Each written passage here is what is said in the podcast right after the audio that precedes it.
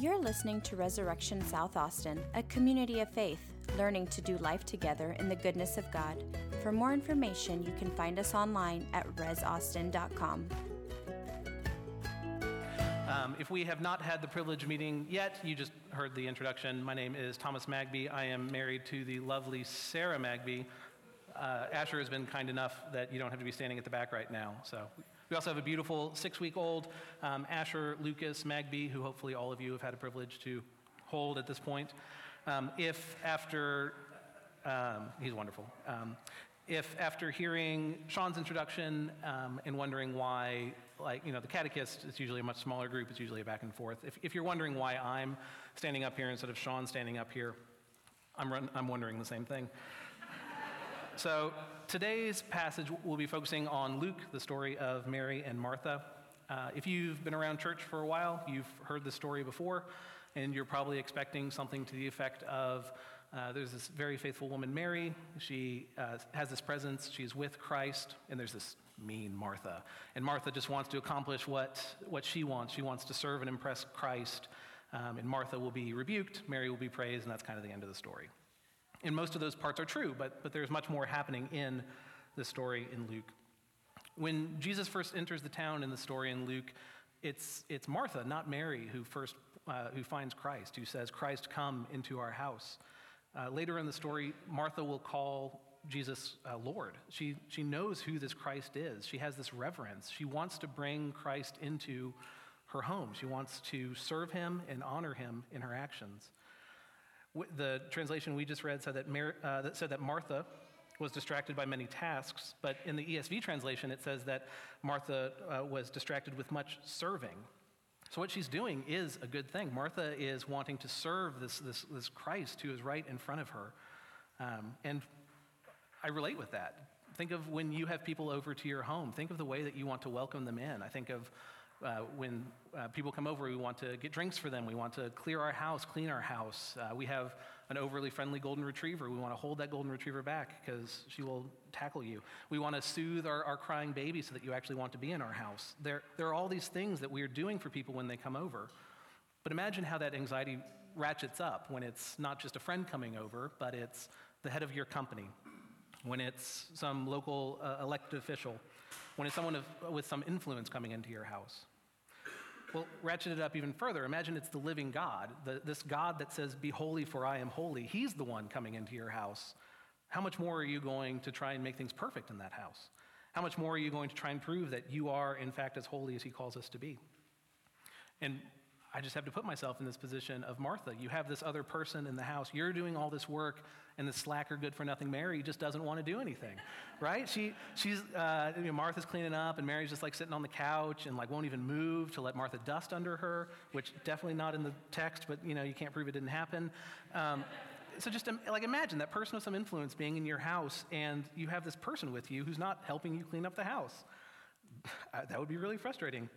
And this person doesn't have to be a sister. This could be a spouse. This could be a roommate. There, this could be anyone. And uh, you've probably felt this, uh, this uh, righteous indignation at people like that before, because it's definitely righteous. It's definitely righteous. But you've, you felt that indignation before, at least. Uh, but the third verse gives us some indication that not everything is, is righteous with Martha. We're told that uh, she is distracted, and she demands for Christ to do something about it. She, she demands that he tell her t- uh, to help me. She then even uh, tries to trap Christ by saying, Do you not care that my sister has left me to do all the work by myself? Well, there's a. You're like, how are you going to answer that question? It's, I mean, it's, it's that same category of question as, Do I look fat in this dress? Where there is no right answer to that question. There, there, and, uh, and for Christ to even approach this question of, Do you not care that she's not helping, he has to sidestep the entire question. If he were to answer the question directly, he would appear cold and uncaring. If he were to say, No, I don't care that Mary, that Mary is not helping. If he were to say, Yes, I do care, he would have to rebuke the person who's actually listening to and following him. So, in this manner of pure genius, he sidesteps the question and cuts to the heart of things and says to Martha, You are worried and distracted.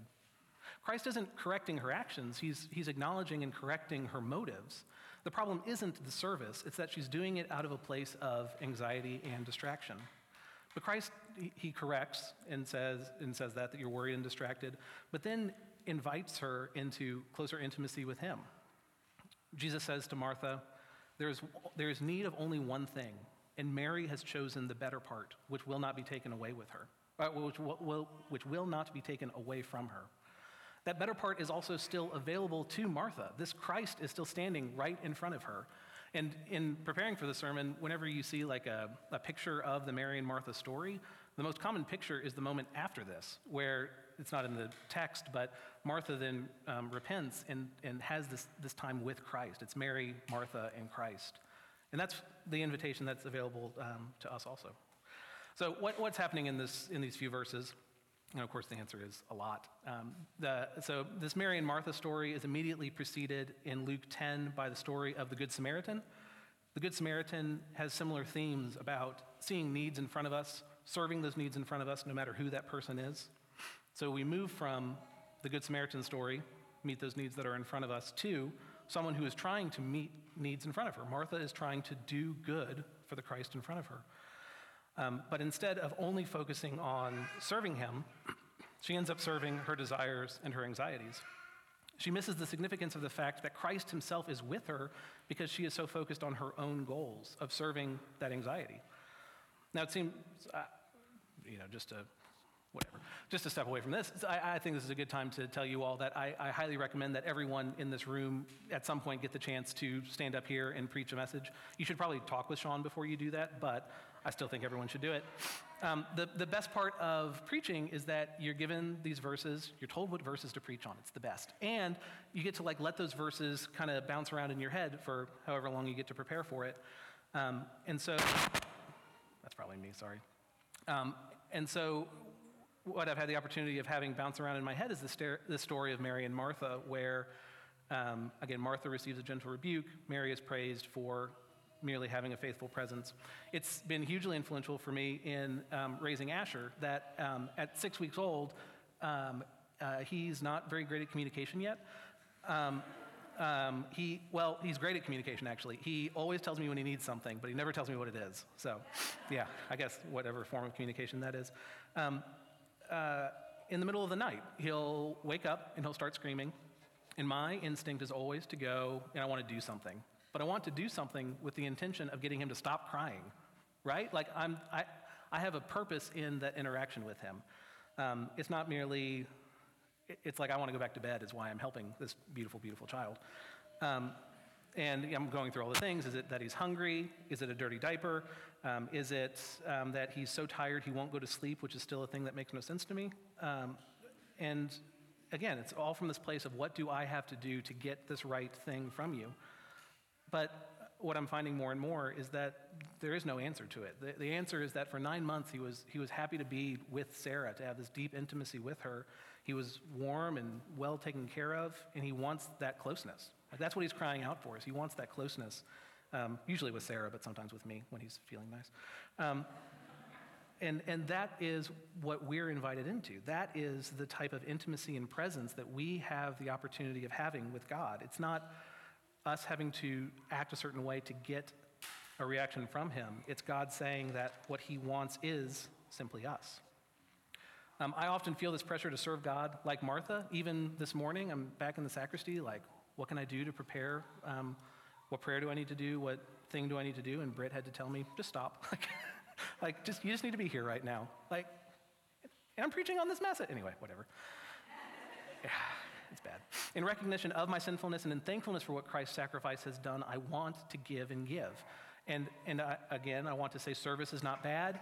Um, I, think every, I think everyone should be encouraged to serve. Um, there's a coffee team that if you're looking for a service opportunity, we would love for you to sign up for that.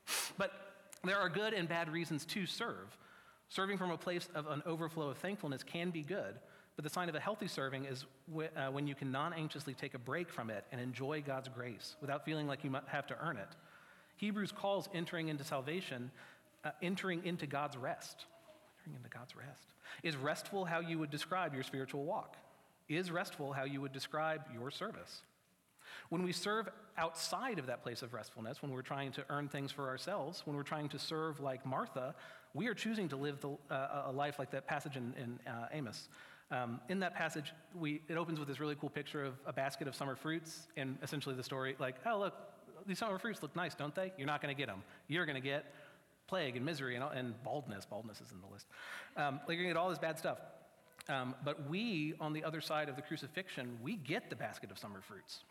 We get God. We have that purchased for us through Christ. We have access to the treat the Israelites longed for and hoped for and worked their lives for and still couldn't earn.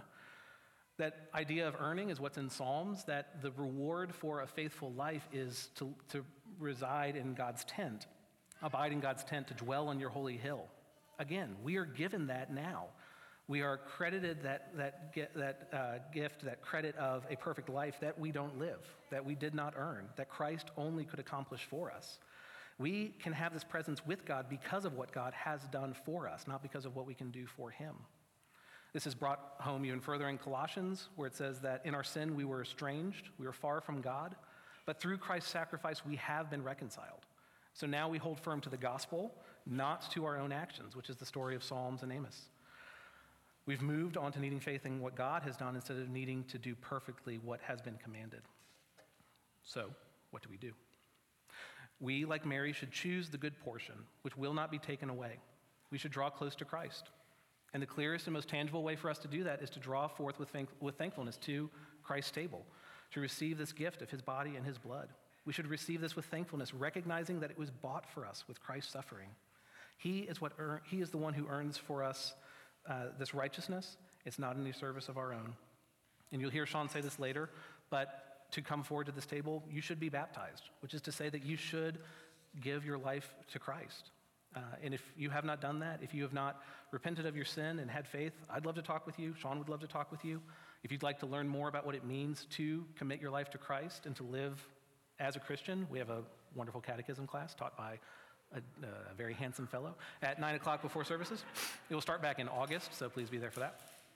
You've probably heard before that the vision for Res is to live together in the goodness of God, and that is the vision of presence and nearness to God, not expecting or demanding anything of Him or feeling that he is demanding anything of us to earn that spot in that goodness. So, likewise, one of our clearest applications is to live out that vision of life together in the goodness of God by being here on Sunday mornings, by sharing your life with people here, particularly through table groups, by joining the coffee team. But before any of those things, before we take any action, we must draw near to Christ Himself, who prepares that life of rest for us a life of strength and peace, a life of forgiveness and new beginnings a life truly enjoying His presence. You're listening to Resurrection South Austin, a community of faith, learning to do life together in the goodness of God. For more information, you can find us online at resaustin.com.